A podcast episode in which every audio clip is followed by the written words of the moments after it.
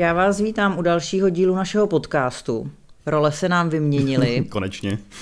takže dneska by to mohlo být pro mě trošičku snažší. Eh, máme tady podplukovníka Iva Zelinku. Ahoj. Ahoj Ivo, vítám tě u nás. A dneska si tady budeme povídat o výsadkovém pluku. Čem jiným. Koho vůbec napadla tato myšlenka, že by se začal budovat nějaký výsadkový pluk? Mm-hmm. Tak určitě to není myšlenka, která by vznikla předevčírem. Já se to tím intenzivně zabývám už řádově dva roky. Když jsem byl teďka ty dva roky na generálním štábu, tak vlastně jeden z důvodů, proč jsem tam šel, že právě jsem tam byl zavolaný generálem Opatou, abych se tomuhle projektu věnoval. A ta samotná myšlenka, že by armáda České republiky měla něco takového mít, je ještě staršího data, protože už v roce 2016 bylo identifikovaný v auditu národní bezpečnosti takový strategický dokument pro posluchače, že Česká armáda nemá schopnost reagovat v extrémně krátkém čase. A to, nad tím se samozřejmě armáda zamyslela, na touto výtkou, a tohle je odpověď. No. Takže generála Opatu si napad jako vhodný kandidát, jako... který by mu s tím nějakým způsobem pomohl, nebo který by to začal nějakým způsobem stavět. Přesně tak, no, to je asi otázka na něj, ale předpokládám, že jsem ho napad, protože jsme spolu byli za, v Afganistanu nasazený, on tehdy byl plukovník Opata, já jsem tehdy byl podporučík Zelenka a zároveň mě znal potom jako velitele výsadkové roty, um, takže předpokládám, proto si mě s sebou vzal do té Prahy. No. A dělal jsi na tom sám, nebo jsi měl kolem sebe nějaký tým lidí, mm-hmm. nebo vás bylo víc? No na tom úplném začátku jsem na tom vlastně byl úplně sám, a, ale samozřejmě a, pokud jsem potřeboval poradit, tak jsem prostě zavolal nebo zhel do Chrudimi a, a nějakým způsobem to tady konzultoval, ať už to byli a, instruktoři třeba výsadkové přípravy nebo, nebo velitele jednotek, spojaři a tak dále. A od 1. ledna už naštěstí existuje oddělení výsadkového vojska, který je řádově 10, 10 lidí, který se tím přímo zabývá, takže naštěstí už je víc lidí, kteří se celý čas svoji pracovní dobu věnují rozvoji výsadkového vojska. Předtím to byl takový jako samotný výsadkář poli. No. Takže si nám to rozjel a tak my ti tak, s tím no. teď budeme všichni pomáhat. Uvidíme. Dobře, takže co se týká té tý výstavby, Eh, vlastně prvního sedmí vzniklo nějaký organizační mm-hmm. jádro pro tady ten pluk, Přesně takže tak. už je to na dobré cestě, mm-hmm. něco je za náma a co je teda ještě před náma všechno. Mm-hmm. To organizační jádro, jenom uh, to můžu prozradit, protože to není permanentní prvek, je to řádově 130 lidí, jo? takže má jednak tu část, která už tady, že, to, ty sama z toho součástí, taková štábní část, která právě zabezpečuje takový ten vzdálenější horizont, to znamená to, právě ten rozvoj toho výsadkového vojska a přípravu sloučení toho organičního jádra s výsadkovým praporem.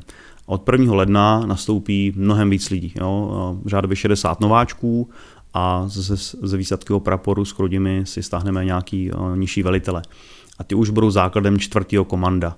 Takže tohle je takový ten nejbližší horizont, jak to vlastně bude dál vypadat z hlediska rozvoje toho, toho útvaru. Ale samozřejmě ten rozvoj výsadku vojska není jenom o tom, že nabíráme lidi nebo děláme novou jednotku, ale je to o spoustě dalších věcí, nákupu materiálu, no a pak samozřejmě výstavbě nové infrastruktury, no, ať už kasáren nebo, nebo dalších věcí a to nás čeká ještě hodně, hodně práce. Ta výstavba je docela zásadní věc, protože od kluků z jednotek vím, že mm-hmm. mají hodně málo místa už, už teďkon jo, jo, to je a to nejsme zdaleka tak naplněni, jak bychom měli být. Mm-hmm. takže co se plánuje, co se týká třeba té tý nemovité infrastruktury? Mm-hmm. To první, co vlastně uh, uvidějí jednak kluci, ale pak samozřejmě civilisti, protože ta stavba bude vidět ze silnice, je dostavba budovy číslo jedna, to je taková ta nejblíž k té silnici, bude tam vlastně o jedno patro navíc, takže získáme kapacitu v řádově plus 150 lidí, to už se začne stavět jakoby v řádu několika měsíců a zároveň se potom budou rozjíždět další projekty, to znamená, bude se stavět nová budova štábu, která nahradí dvě dočasné budovy z 80. let bude se stavět nový multisklad, takže eh, nám to uvolní nějaké kapacity, které teďka musíme eh, využívat na to skladování. Zároveň se bude stavět nová, nová hala oprav, eh, takže zase získáme další kapacitu. Takže takhle postupně, jak bude vlastně se ten nábor lidí, tak to vlastně bude ruku v ruce s, těma, s tou výstavbou, jinak to prostě nejde. Takže určitě se máme na co těšit. Jo, jo, bude, bude to nový, bude to. Bude to jak staveniště Cheopsovy pyramidy tady, no. Postupně, ale jak to bude reálně vypadat toho prvního desátý, mm-hmm. kdy mhm. teda má vznikat ten výsadkový pluk? Mm-hmm. Co třeba to znamená pro lidi, co jsou v tom organizačním jádru mm-hmm. a mhm. co to znamená pro lidi, kteří momentálně jsou ještě na praporu? Jasně. No jsme vlastně o toho skoro rok, že jo? A mimochodem to, že to vzniká 1. října příštího roku není náhoda, protože 1. října, jak my tady víme, je také výročí výsadkového vojska, že jo? A protože 1. října roku 47 výsadkové vojsko v Československé armádě vůbec vzniklo. Co to bude znamenat pro ty uh, výsadkáře, kteří jsou ať už na tom organičním jádře výsadkového pluku nebo starý výsadkového praporu, vlastně to samý, protože ty dvě jednotky se sloučí do jedné. Uh, organiční jádro přestane existovat a prostě se přeměnuje na výsadkový pluk a ty výsadkáři, kteří jsou na 43. výsadkovém praporu, tak se stanou rovněž uh, výsadkáři toho výsadkového pluku.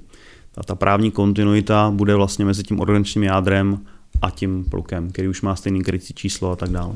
Takže se dá říct, že to vlastně bude jenom taková papírová záležitost pro Přesně většinu tak. lidí. Jako pro, uh, pro kulometníka na, na výsadkový rotě se nezní prakticky nic. Jo? Akorát teda, že nebude na druhý výsadkový rotě, ale druhý kom, druhým komandu a ty, uh, ty jednotky budou větší, budou mít lepší schopnosti a tak dále podobně, ale jakoby jeho fungování na výsadkovém družstvu se nezní prakticky nějak žádným způsobem. To je pro ně určitě dobrá zpráva. Když jsme u toho složení pluku, mm-hmm Eh, bude se nám navyšovat vlastně kapacita lidí, mm-hmm. budou tam i nějaký hodně zajímavý místa? Mm-hmm. Otázka, čemu říkáš hodně zajímavý, ale eh, ten pluk nebude jenom větší eh, než prapor, bude zhruba dvojnásobně velký než je výsadkový prapor dneska, ale bude mít schopnosti, které výsadkový prapor vůbec nemá. Jo? Takže například tam budou, bude tam výrazně víc a lepších bezpilotních prostředků v nějakém středněném horizontu a tam bude i takzvaná vyčkavací munice, to je takový jakoby sebevražený dron. Za, dále tam budou moderní protitankový řízený střely, um, budeme rozšiřovat a to celkem masivně řady odstřelovačů a průzkumníků. Um, Takže i nějaký třeba technicky založený určitě. lidi se u nás. Jo, třeba pokud je technicky založený, tak určitě třeba spojaři. Budeme mít středisko zabezpečení velení, kde bude hodně sofistikovaný krátkovlný spojení, satelitní spojení, takže tam uh, bude celkem záležet, co, co má mezi ušima. No. Bojovníci, kteří mm-hmm. se k nám určitě budou mm-hmm. hlásit, můžou se těšit eh, na nějaký třeba speciální místa, jako mm-hmm. třeba, když jsi mluvil o tom ostrostřelci, mm-hmm. tak bude i nějaká třeba speciální nová zbraň nebo něco takového? Um, myslím, že jakoby, um, můžou se těšit především na to, že ty jednotky budou používané uh, jako víc doktrinálně výsadkovým způsobem.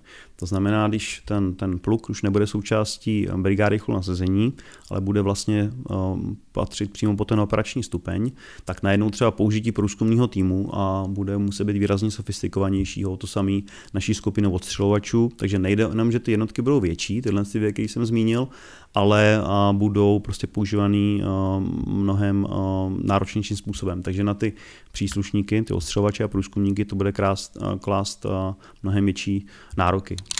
Hodně se teď lidi zajímali mm-hmm. o nový vrtulníky. Jasně. Mm-hmm. Nejsou to přímo výsadkový vrtulníky. Týká se nás nějak tenhle ten nákup? Je to pro mm-hmm. nás něčím jako, jo, jo. Bude to pro nás něco kladného nebo mm-hmm. záporného? Takže uh, kupou se že, čtyři bitevní vrtulníky AH1 a k tomu osm uh, vrtulníků UH1. Je to vlastně systém H1, proto se tak jmenuje. A ty vrtulníky budou primárně určený jakoby k palebné podpoře, jo? proto um, se budou typicky lítat asi v nějakých smíšených týmech, že budou lítat třeba dva bitevní vrtulníky a k tomu ty dva víceúčelový. Nicméně ta schopnost uh, těch výsadků vrtulníkových tam určitě bude. Jo. Ty vrtulníky UH1 k tomu byly původně jakoby určeny. Takže se dá říct, že pro nás to bude jednak palebná podpora, mm-hmm. anebo budou schopní i v nějaký malý míře jo, nás jo. zasadit. Asi v tomhle pořadí, jak jsi řekla, bude to především palebná podpora a potom nějaký jako specifický výsadky. Jo. Protože primární výsadkový vrtulník i pro nás do budoucna bude stále Mi-181 Ash. To je prostě střední dopravní vrtulník, který uveze 20 výsadkářů, takže je vyšší kategorie než, než tyhle ty ale ty vrtulníky, no, ty vrtulníkové výsadky musí být nějak palevně pokrytý, jinak je to docela nebezpečný. A na to, to ty vrtulníky budou skvělý. Mm-hmm. Hodně lidí určitě zajímají naše kajmany. Mm-hmm. Nahradí je nějaký jiný vozidlo nebo budou nadále zůstávat mm-hmm. u nás? Jo, jo. Ty vozidla Land Rover 130 Cayman, čili to je vlastně jakoby bojový vozidlo pro výsadkový družstvo, který veze 6 lidí, tak ještě nejsou na konci svých životnosti, ale jako v nějakém středním horizontu, řekněme do pěti let, a budou nahrazeny novýma lehkýma útočnými vozidlama. Které budou jednak pro nás a jednak pro průzkumníky ze 102. průzkumního praporu. A stále ještě není ještě finální specifikace, ale určitě to bude vozidlo, který bude mít lepší protiminovou ochranu, protože prostě pro to použití dneska je to jako už celkem zásadní, bude mít lepší schopnosti spojení a bude mít eh, to, co eh, současný Cayman nemá, a to je kompatibilita s eh, municí NATO. Jo, bude to mít už ty kulomety, které už střílejí na to ráži a ne starou ruskou, kterou používají ty Caymany. Takže pokud nový auta budou mít nový zbraně, takže mm-hmm. se dá předpokládat, že i celkem celkově výsadkový pluk bude mm-hmm. mít nějaký nový zbraně? Určitě. Například budou nahrazovány ostřovací pušky Dragunov, které jsou spíš teda pušky pro přesnou střelbu, jakoby novou puškou, která by měla brzo být u všech útvarů pěšího charakteru v celé armádě. Takže tam prostě dostaneme naprosto identickou pušku jako všichni ostatní budeme doplněný eh, zbraněma, který už teďka máme, ale třeba v menších počtech, takže budeme mít víc středních minometů, než teďka máme. Určitě budou eh, v nejbližší době nahrazeny naše eh, protitankové řízené střely, které jsou ještě stále ruské výroby, že jo? a za moderní spajky, které teďka se používají třeba na bojích vozidlech Pandur. Tak to se máme určitě na co těšit, to jsme rádi. Já se rozumím těším. Ty jsi zmínil, že budeme mít nějaké nové schopnosti, které mm-hmm. ještě prapor nemá. Mm-hmm. Eh, zaujala mě tam třeba síla okamžité reakce. Co jasně. to vůbec znamená, co to vůbec eh, je, co si pod tím máme představit. Mm-hmm, jasně, to je takový je, ty všichni o něm mluví a vlastně neví, co si o tím představit. Nebo paní Kolombová. Tak, nebo paní Kolombová. Um, ono to může mít takový víc podob, ale já zmíním asi takovou tu nejčastější. Jo. Pokud by to bylo uh, pro nasazení na vlastním území, tak pravděpodobně ta síla okamžité reakce by byla v síle například dnešní výsadkový roty, která byla vojence posílená, takže se bavíme rozhodně o víc než 100 výsadkářů. A ta, ta reakční doba by nejspíš byla jako v nějakých nižších desítkách hodin, čili ne jako dny, ale jako spíš, spíš hodiny než dny a bylo by to pravděpodobně na vozidlech. Právě na těch vozidlech Cayman, který si zmínila. Jo, to je nejpravděpodobnější, pokud by to bylo na vlastním území. Ale pokud by to bylo na posílení třeba nějakého naše spojence, nebo by jsme museli zachraňovat nějaký, um, nebo spíš evakuovat, než zachraňovat nějaký český občany v nouzi, někde v zahraničí, tak samozřejmě by ta přeprava byla primárně asi letecká. Že jo? Takže uh, tam se bavíme asi o podobně velké síle nebo o něco menší a nejspíš zasazená uh, letounama kasa v určitých případech by to mohlo být i vrtulníkem, a pokud by to nebylo příliš daleko.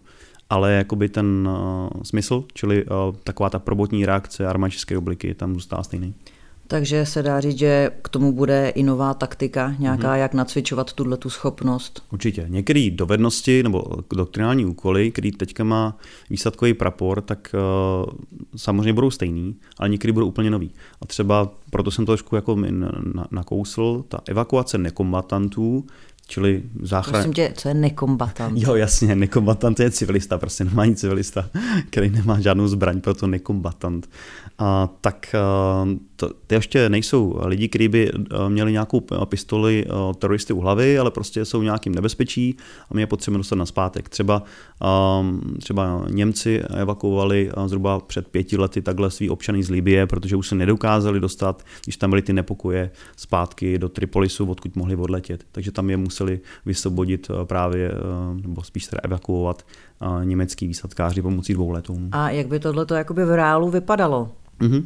Zazvoní mi telefon mm-hmm. do dvou hodin. jasně, jasně. Z pohledu toho výsadkáře on bude držet nějakou hotovost.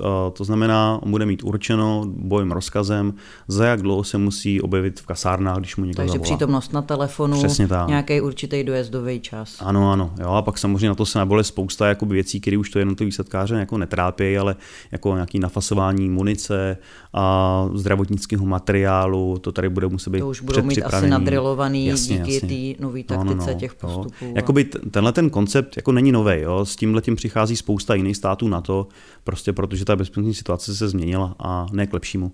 A proto je důležitá nejenom ta celková síla, ale jak rychle dokážu nasadit.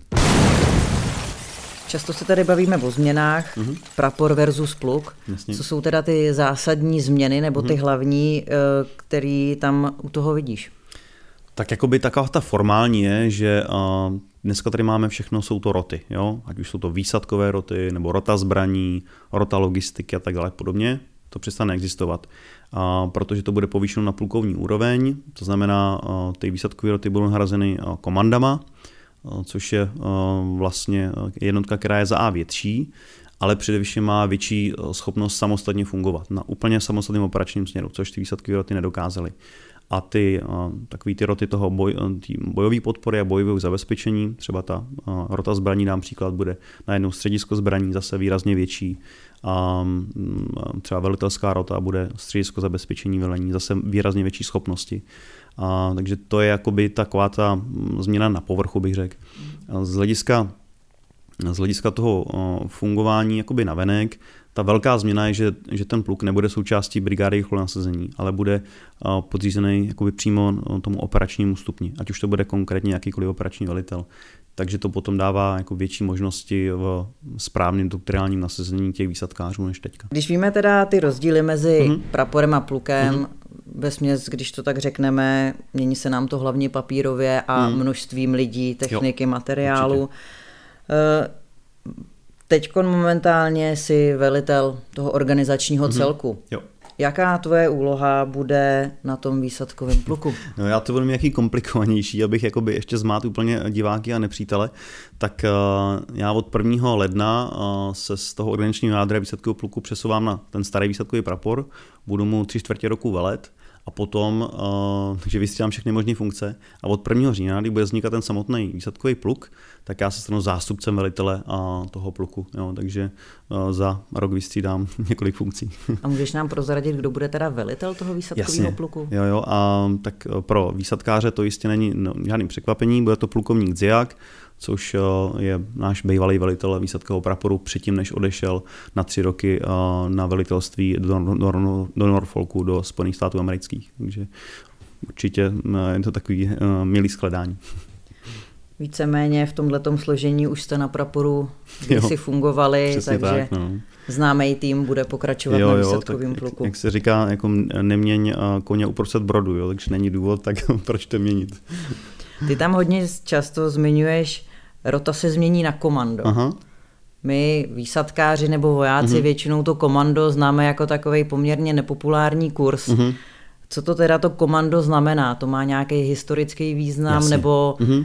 jednou tě napadlo, že by se to mohlo jmenovat uh-huh. komando, proto se to jmenuje komando? jo, určitě to nenapadlo mě, napadlo to přímo generál Patu, takže to je jeho nápad, takový axiom. Uh, komando v britské armádě uh, znamená jednak velikost jednotky, u nich je to takový malý prapor, a zároveň i druh jednotky. U nich to patří pod námořní pěchotu. Jo? A u nás to bude mít podobný charakter. To znamená, bude to znamenat jak velikost jednotky, čili něco mezi praporem a rotou, jo? prostě taková hodně velká rota nebo hodně malý prapor, a bude to patřit pod, výsad, pod výsadkáře. Jo? Takže mm, jak velikost, tak druh jednotky. E, další věc tady s tím spojená, ještě si tam zmiňoval středisko. Mm-hmm. Já si třeba představím nákupní středisko. Nebo zdravotní středisko, Přesně jasně. tak. tak tohle má taky nějaký jako historický význam, mm-hmm. nebo Tady už jsme u toho, jednou mě napadlo, že to bude středisko. ne, ne, střediska už jsme měli, střediska jsou týkou speciálních sil, a oni těch středisek mají několik. Takže se opičíme po nich? To ne. My, my jsme, fungujeme v nějakém systému armády České republiky a musíme prostě používat jako ty standardní názvy. Jo? U toho komanda to prostě nešlo, protože je to fakt něco úplně nového ale jinak se musíme držet toho standardu, takže jako četě říkáme četa jako všichni ostatní. Takže otevřeme katalog, vybereme Přesně si z tak. příslušných názvů ano, ano. a ten, který se na nás nejvíc hodí, si vybereme. Fančmekry je to ano, číslo 60 na řízení vlády. No. Dobře, s tím výsadkovým plukem, další věc. Máme nějakou krásnou nášivku teď. Mm-hmm, jasně.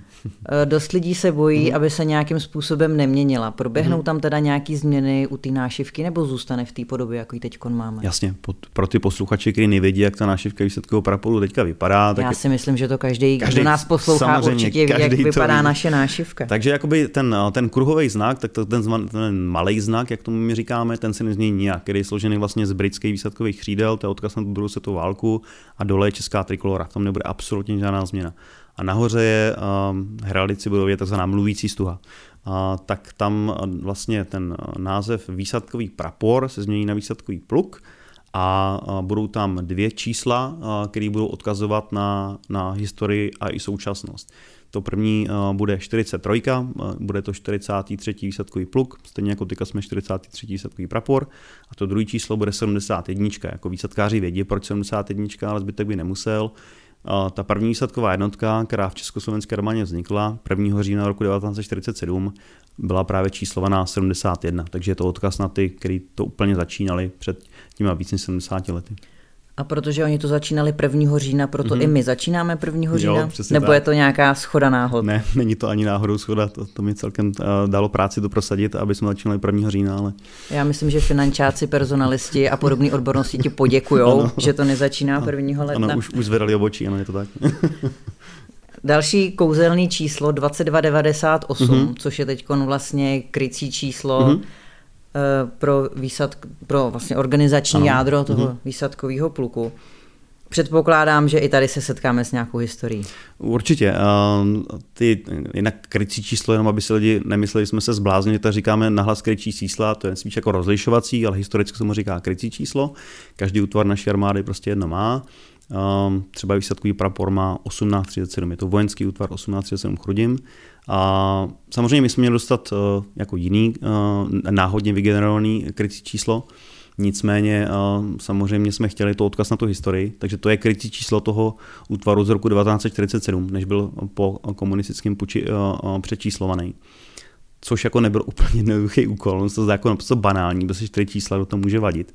Problém je, že získat výjimku na to, že se může použít krycí číslo, které už jednou použito bylo, tak jako byl týden, týden práce a vyjednávání, protože tam byla obava z nějakých možných právních závazků, jako ze 40. let, což se podařilo vyvrátit pro tu domněnku. Tak to je dobře. Takže výsadkový pluk mm-hmm. převezme tohleto číslo, takže i výsadkový pluk bude mít 2290. Ano, ano, jo. Jakoby my na tu historii prostě u výsadkářů celkem dáme, takže uh, jsem těch člověko hodin na to nelitoval. Hodně lidí, jak eh, našich posluchačů, mm-hmm. tak i tady na útvaru eh, se ptá na barety. A je, je. je to takový teď hodně živý téma. Aha. Eh, lidi, co by měli dostat ty pískové barety, mm-hmm. těm se to samozřejmě nelíbí. Mm-hmm. Nám by měly teda zůstat, zůstat mm-hmm. červený výsadkový barety. Mm-hmm. Předpokládám, že i tady se budeme vracet zase do historie, že mm-hmm. výsadkář má mít červený baret, pokud Jasně. neskáče, není výsadkář, Jasně, tak jo. víceméně by ho mít neměl. Jasně, já to nejdřív jako řeknu ze široká, pak to cítím jako já. Jo. Um, Vlastně nemyslím, jestli jako všichni, kteří budou mít ten nový baret, s tím nesouhlasí, to si, to si nemyslím. Třeba lidi, kteří jsou ze 7. brigády, určitě budou rádi, že dostanou historický baret naší obrněné brigády z, z druhé světové války, generál Klapálka. To je barva, která je přímo urč, jakoby vyvzorovaná z toho. Já si myslím, že tohle to ocení lidi, kteří znají historii. Jasně, jasně. Asi, ty, jo, co, asi. ty, co třeba hmm. jsou mladšího ročníku narození. Asi, asi máš pravdu, tak... ale tak o to je, jakoby, aby se dozvěděli, proč to vlastně je. Já samozřejmě jakoby eh, dokážu lidsky pochopit, že pokud teďka nosil někdo červený baret, a, tak by ho rád nosil dál. Jo. A to samozřejmě se týká jakoby ne 7. brigády, ale eh, jiných jednotek. Ale zase teďka se na té osobní roviny jako přenesu. Já prostě mm, stejně jako každý výsadkář to vidím tak, že výsadkový baret tady člověk dostává až po splnění jako třech podmínek. Jo. Nejdřív musí splnit ten, to vstupní výběrový řízení, který trvá tři dny k výsadkářům. Teďka nedávno jsme jedno měli.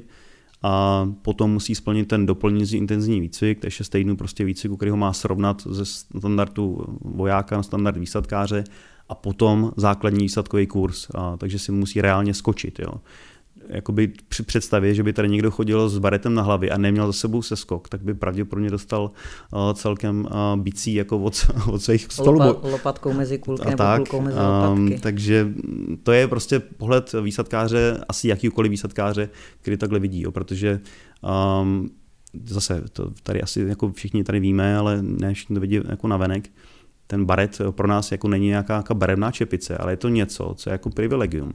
A když někdo neplní podmínky výsadkáře, například, a není schopný splnit uh, tělesní přeskoušení výroční, tak aby pokračoval dál uh, v tom skákání, protože pokud člověk nemá alespoň za dva z tělocviku, nesmí skákat.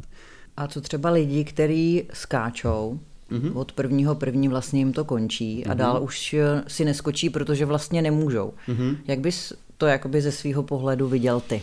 Hm, já to nemám úplně silný názor, se přiznám. Um, pokud ten uh, člověk je pro ně to skákaní skutečně důležitý, uh, tak si myslím, že má šanci v tom pokračovat dál. A totiž, ať už je to u výsadkového pluku, anebo třeba u průzkumního praporu, nebo u dalších jednotek, kde ta výsadková příprava bude dál pokračovat. Takže pokud pro někoho je to důležitá součást jeho vojenské kariéry, tak asi má jiné možnosti no, v tom pokračovat. Když jsi teda zmiňoval, že pro to, aby člověk mohl nosit červený baret, mm. musí projít nějakou cestou. Mm. Když teda budu holka nebo kluk, který mm. nás teď poslouchá, co všechno teda musím vůbec mm. udělat, abych se k těm výsadkářům jo. dostala a mohla jsem nosit ten červený baret. Aha, tak je strašně jakoby, uh, důležitý, jestli ta holka nebo kluk už uh, jsou přímo v armádě. Nějaký jsem, mini, jsem v civilu jo, zatím v civilu, ještě. Jasně, jasně, jasně. No tak uh, určitě uh, bych jako doporučil naštívit facebookové stránky 43. výsadkového praporu. Po případě a, Wikipedii. Po případě Wikipedii a tam uh, jakoby uvidí, za jak, jak fungujeme, jako co děláme. Snažíme se, jakoby, myslím, že celkem uh, do široka otevřít ty dveře, aby i ta civilní veřejnost viděla, co si výsadkář vlastně dělá. A pokud to zaujme, tak uh, potom uh, je rekrutační portál eh, eh, kariéra, eh, nová kariéra pod armádou České republiky a tam už potom uvidí, jaký jsou různé možnosti, ať už nějakých těch služebních míst, nebo co, jaká ta cesta vlastně vypadá. Každopádně, když tam vyplní ten registrační formulář, tak potom ho osloví nějaký ten regulační pracovník a bude se ho vyptávat na další věci. A pak samozřejmě je to v nějakým i tom, ty osobní návštěvě, to registračního pracoviště, který je vlastně v každém kraji, a pokud bude tam nějaká jako schoda, tak bude vyslaný do vojenské nemocnice a myslí si, že vlastně na to buď to fyzicky má nebo nemá. E, ještě co se mhm. týká té tý vojenské nemocnice, mm-hmm. jsou ty prohlídky nějaký hodně přísný nebo mm-hmm. se dá říct, že s kontrolou člověka, jestli je zdravý na nějaký určitý úrovni. Jako je třeba přiznat, že u těch výsadkářů to relativně přísný je. Um, my musíme mít vyšší zdravotní klasifikaci než jakoby um, běžný voják armády České republiky. Ale na druhou stranu, um, myslím si, že jako, jako kluk nebo holka, který prostě si připadají zdraví a sportujou, tak jako by je to nemělo vyřadit. Jo? Um, pokud jako nemají nějakou jako fakt vadu nebo um, nevím, třeba jakoby pět dioptrií, tak um, myslím, že by problém mít neměl. A samozřejmě je tam nějaký procento odpadu, určitě, ale to se hold stává asi při každém jakoby, nějakým výběru, ať už je to kamkoliv. No a pak musí na středisko pro výběr personál, kde už jim jako konkrétní místo, a třeba to ostrostřelce, druhý sadkový roty, druhý sadkový čety, druhý sadkového družstva. A, a potom musí nastoupit na ten jako základní výcvik, na ten kurz základní přípravy, to jmenuje, je to tři měsíce ve škole. Tři, tři, měsíční, tři měsíční takový, Přesně tak. pro někoho možná i peklo. aby se zžil s autoritama. Jasně, no. Ale na druhou stranu ten základní výcvik je stejný pro všechny, jo. Takže jedno jestli člověk k výsadkářům nebo k zdravotníkům, nebo bude právník v armádě. Už to, už to údajně jedno není. Aha. Údajně už mají čety srovnaný podle výkonnosti. Jasně. Takže ten, kdo hmm. chce k výsadkářům, tak bude mít i dobrý tým kolem sebe, který Jasně. ho v té fyzicky pěkně aha, potáhne. Takže... Ale jako každopádně ta tematika je jako stejná, jako jasně, že asi teda... Základní bude... věci se jasně, tam naučí. Přesně tak. A ve chvíli, kdy teda jakoby projde tímhle s tím, tak potom vlastně už nastoupí k nám a je vlastně přijatý k nám jenom podmínečně, že musí splnit to výběrové řízení. A to má tři pokusy. Um, když se mu to nepodaří splnit i na třetí pokus, tak bohužel v tomhle životě výsledkářem nebude a, a bude samozřejmě moc dál sloužit v armádě, to ano, ale u nějakého nevýběrového útvaru. A pokud to splní, tak potom postupujeme těma dalšíma fázema, který jsem zmínil, čili ten doplnění výcvik, to má jako tři fáze a potom vlastně ta, ta výsadková příprava ta je skutečně plnohodnotně řešena až v rámci toho základního výsadkového kurzu. Vzpomeneš si ještě na svůj základní výsadkový kurz? Je, to už strašně dávno. To bylo ještě na vojenské vysoké škole pozemního vojska, jo, takže to už je skutečně prehistorie. A, takže jsem to dělal ve Výškově, um, protože tehdy tam prostě ta, um, řekněme, univerzita byla. A my jsme to dělali jakoby mnohem díl, než to dělají dneska ty uchazeči, kteří to mají tři neděle. A my jsme to dělali vždycky po odpoledních, jako po vyučování, takže se nám to natahovalo třeba na dva měsíce, už se teda úplně nespomínám. Ale jako všechny ty seskoky z můzku a ten trenažer a podobně to mám tam, no a pak jsme skákali Především Prostějově, no, no, přesně tak. No. A srovnal bys tehdejší pozemku s dnešní, je to hmm. to samý, nebo uh, se tam udály nějaký zásadní změny? Tak to je zrovna, myslím, že jedna z věcí, kde vůbec žádné změny nejsou, že to je úplně to samý. A, takže, a nevím, jestli to jakoby, eh, by, by, se nutně mělo měnit. Jo. Myslím, že to ta naše, ten systém té výsledkové přípravy, i když to srovnám třeba s těma zahraničními partnerama, s kterými tady skáčeme, jak víc třeba Poláci nebo Američani, tak myslím, že na to můžeme být celkem hrdý, že v tom máme jako systém a za stejné množství času dokážeme toho udělat víc, jo, protože v tom máme fakt systém. Ano, americká tak ano. Americká výsadková příprava Přesně na tak, den no. a půl. Ano, ano, ano. To je daný co tím, stát. Jakoby, jednak my skáčeme víc, to je jakoby první výhoda, že uh, prostě ten náš výsadkář to odskáče třeba dvojnásobek než ten americký výsadkář. A pak zároveň ty naši instruktoři jsou dramaticky víc zkušený. Že? Jakoby u amerického instruktora výsadkové přípravy stačí aspoň 14 skoků a tady jakoby minimálně 200, aby vůbec mohl začít. Jo? Takže to je fakt úplně jiný svět. No, to. Já o tobě ještě vím, mm-hmm. že i v civilu skáčeš mm-hmm. na křídle. Jasně. Kolik máš se skoků na křídle? Moc ne, já jsem tomu teďka tohleto léto vůbec nedal. Jsem, za tohleto léto mám jenom dva volný pády, ale celkově mám 98, myslím, že volných pádů. To už je docela slušné číslo. Hmm. Letos si neskákal, protože buduješ výsadkový tak, pluk, no, tak to je, omlu- to je omluvitelný. Uh, preferuješ radši to křídlo, nebo hmm. radši skáčeš třeba na tom kulatým, nebo hmm. uh, je dobrý, že se to občas takhle prostřídá? Já jsem vlastně začal skákat na tom křídle proto, abych jakoby měl porozumění pro ty specialisty, který na výsadkovém praporu na tom křídle skáčou. Ať jsou to ty instruktoři, nebo ty odstřelovači, nebo, nebo průzkumníci, aby mě nemohli opít rohlíkem. Jo? To byl ta moje hlavní motivace, se přiznám. A je to úplně jiný svět, protože samozřejmě ten jako dopad je výrazně měkčí, a je to přesnější řízení toho padáku, je to, ta dopředná rychlost je dramaticky větší, to dva trojnásobná.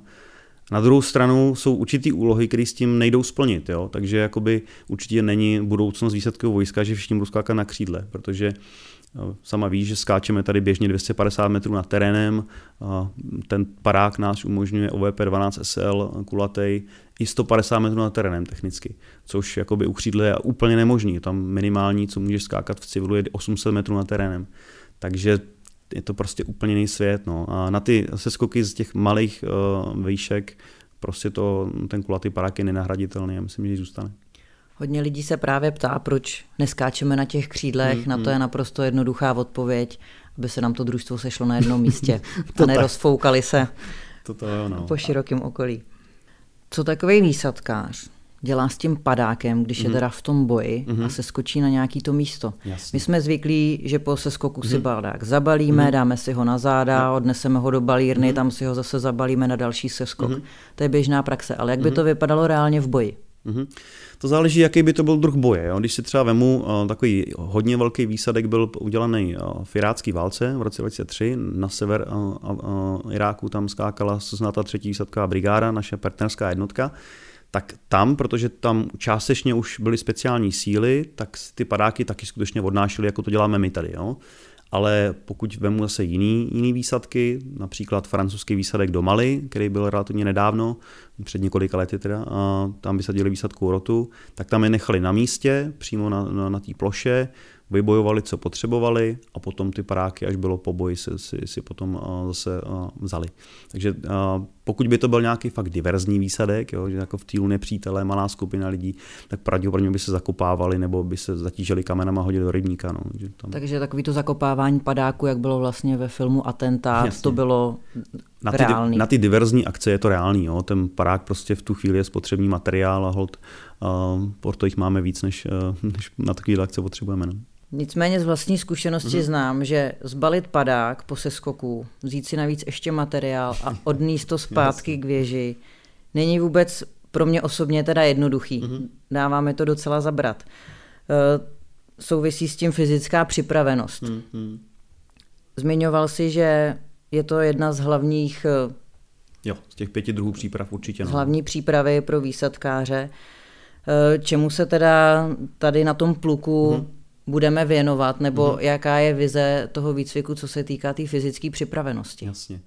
Tak eh, stejně jako ve zbytku armády máme tu základní tělesnou přípravu, kde to je jako to zvyšování té síly a vytrvalosti a tyhle ty věci. To se dá říct, že v rámci rot, jak si to velitel roty mm-hmm. udělá, tak... Určitě a přičemž proto tam mají ty pomocní instruktory tělesné přípravy, který jakoby dokáže dohlínout na to, že se to dělá jako správně a je tam, je tam nějaký jako progres, nějaký rozumný makrocyklus, že ne tři dny po sobě je běhání nebo něco takového.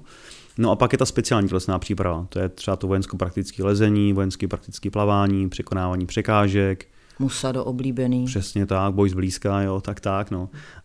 Um, takže určitě tyhle dvě složky tam budou z té základní lesní přípravy, jakoby, mm, myslím, že tady jako děláme víc ten, ten funkční trénink, lomeno crossfit, než jako je daný ve zbytku armády, jako není to jenom mojí osobní preferencí, ale je to daný o tom, že ten funkční trénink je postavený na tom, že vlastně děláš pohyby, které jsou přirozený v tom normálním životě. Jo? Jako kladivový zdvih s, eh, s jednoroční činkou není přirozený pohyb, který se normálně nevyskytuje. To je čistě jako takzvaný ten gym move, jo? to je fakt jenom před tím zrcadlem, cvik. izolovaný cvik ale na rozdíl od eh, třeba dřev s výrazem nebo přítah na hrazdě je přirozený uh, pohyb, který se jako dělá lidský tělo už tisíce let. Jo. Překonávání překážek Přesně například tak, a tak Takže podobně. proto to rveme, co to jde, na, to, na ten funkční trénink, protože je to potom využitelný i pro toho jaká v boji. Jo. My tady prostě necvičíme proto, aby jsme hezky vypadali, to je takový pěkný bonus, samozřejmě každý výsadkář pěkně vypadá, ale uh, aby jsme dokázali potom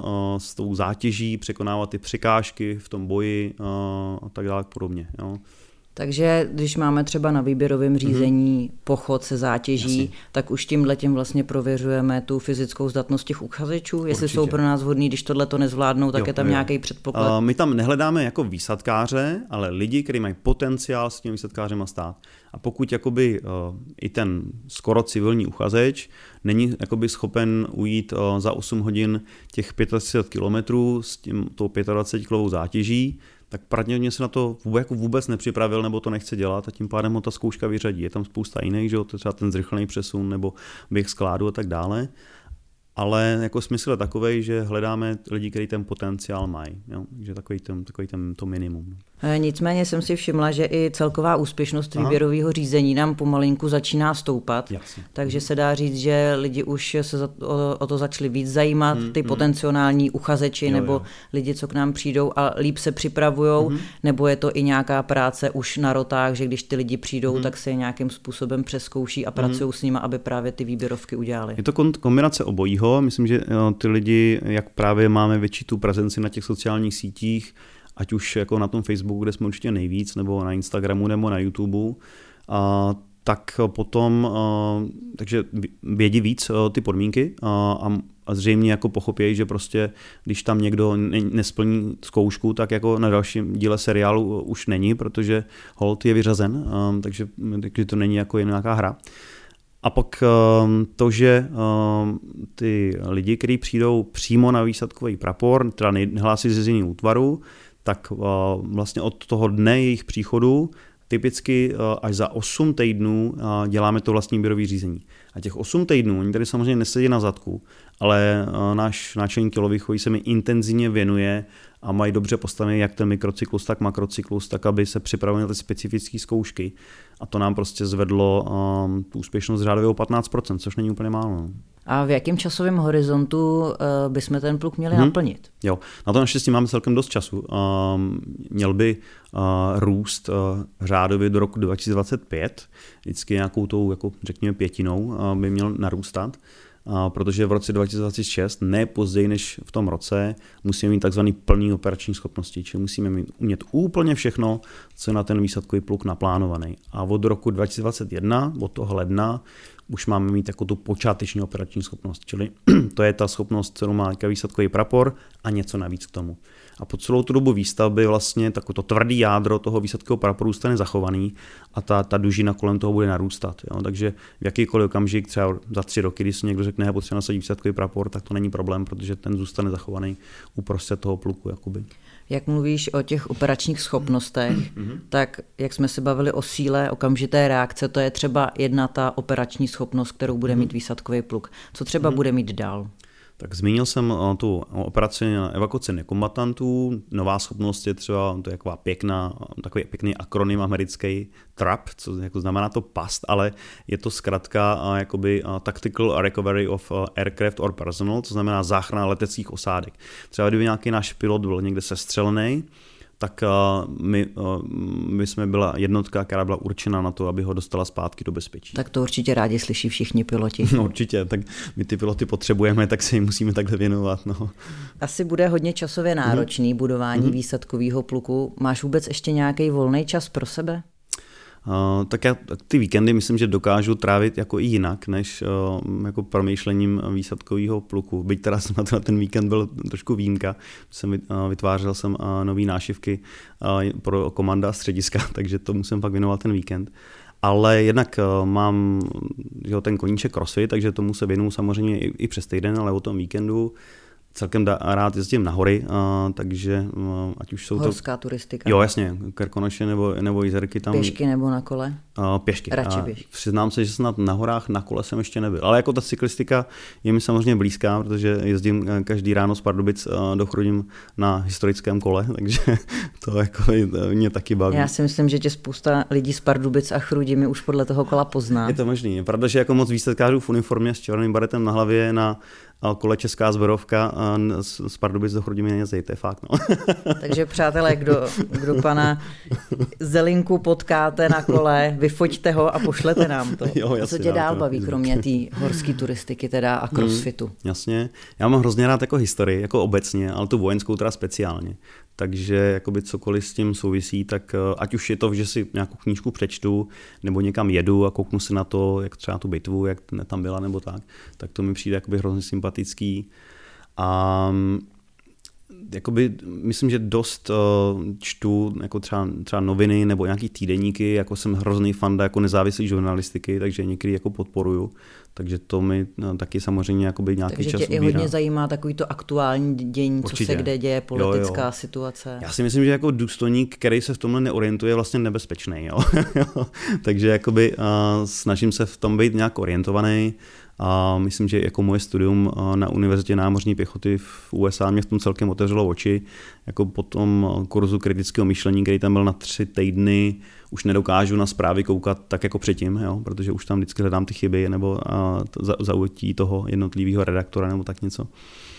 Takže já mám pocit, že když o tom takhle hlouběji přemýšlím, tak vlastně většina mých koníčků nějakým způsobem, aspoň lehce s tou prací souvisí. Jo. Vy třeba to, to, to skákání na tom křídle nebo tak, kdybych nebyl výsadkář, tak tam ten koníček pravděpodobně nemám. No. Zmiňoval si, že tě jaký hodně baví crossfit. Mm-hmm. Jaký máš nějaký zajímavý PR, což je jakoby ha maximum nějaký, Jasně. co si třeba zvednul nebo zvládnul? Um, naměřený PR, který mám třeba na striktní přítaj na hrazdě, je 33, to jako vím bezpečně. Kristova léta. Tak, Kristova léta, jestli to se dobře pamatuje. Uh, já teďka vlastně nevím, uh, jo, uh, na uh, Clean and Jerk mám 80 kg, a kolik vážíš, prosím tě, ať, mají, ať mají posluchači trošku porovnání. Jo, vážím 70 kg, no. Takže, takže zvedneš sám sebe plus tak, něco plus něco málo. málo k tomu, no. Clean and jerk je nějaké jako přem, přemí, přemístění, přemístění s výrazem. Tak, no, no.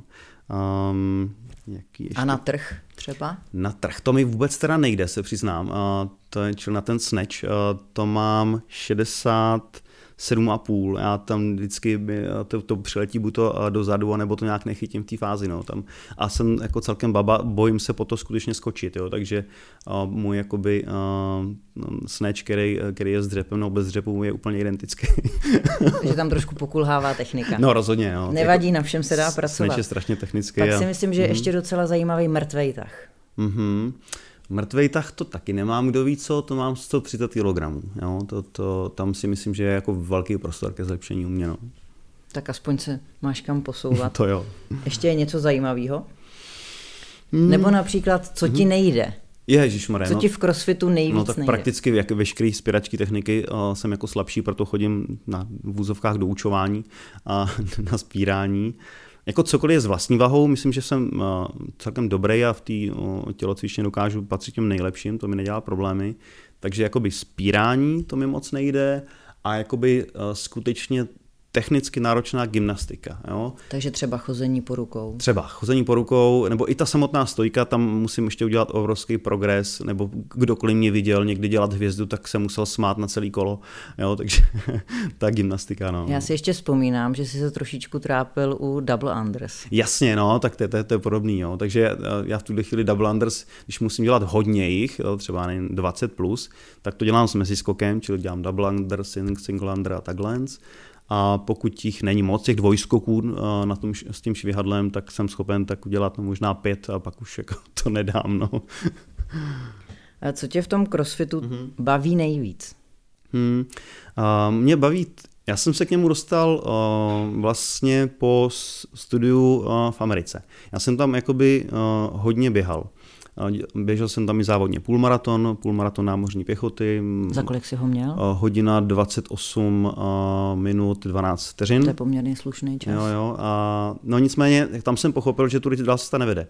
Já už jsem toho tam běhal celkem dost a už jsem začínal měl natažený ten IT traktus, takový ty šlachy na vnějších stranách stehen, řekněme. Um, a potom, když jsem se uh, vrátil zpátky do České republiky, tak uh, fyzioterapeut mi řekl, no to je prostě jednostranná zátěž, jo? to se vám brzo projeví a pokud tomu budete pokračovat, tak ve 40 letech se nafazujete francouzský hole, což jsem úplně nechtěl. Takže jako výsadkář s francouzským holem má to úplně nejde k sobě. To je přesně, není úplně ideální kombinace. Takže jsem potřeboval jako rozvíjet nějakou tu všestranost. A ten crossfit je na tom jako založený, že vlastně ten trenér tě nutí dělat věci, které ti nejdou, jo.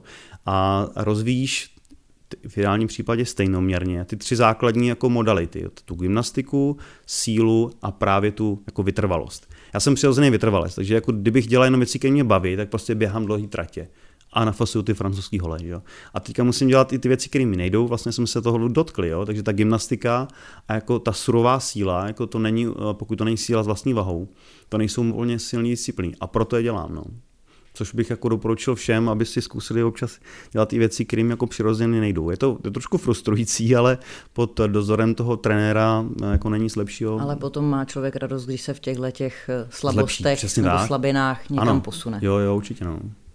Eh, srovnáváš se třeba během tréninku nebo během těch workoutů s lidma okolo? Jsi soutěživý? Jo, jasně, taky jsem chlap, já, takže každý chlap je trošku soutěživý, já celkem dost.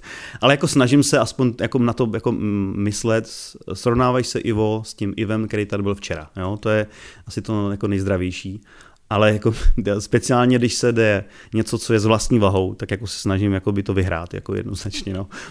Takže když se třeba jde Cindy, takže kombinace. Což teda řeknu, že je benchmarkový cvičení, tak. takže si to odjedu, mám mhm. nějaký mm-hmm. čas nebo počet a mm-hmm. když si to odjedu třeba za dva měsíce, tak zjistím, jestli se zlepšil, zlepšil nebo, nebo ne. Přesně tak. A je to kombinace jako třech cviků, které jsou všechny s vlastní vahou, přítahy, a dřepy a kliky, takže tam jako to dokážu stále jako natřít klukům, který jsou o 15 let než já, což mi samozřejmě jako zvedne Taky záleží, vědomí. kolik ty kluci mají kilo.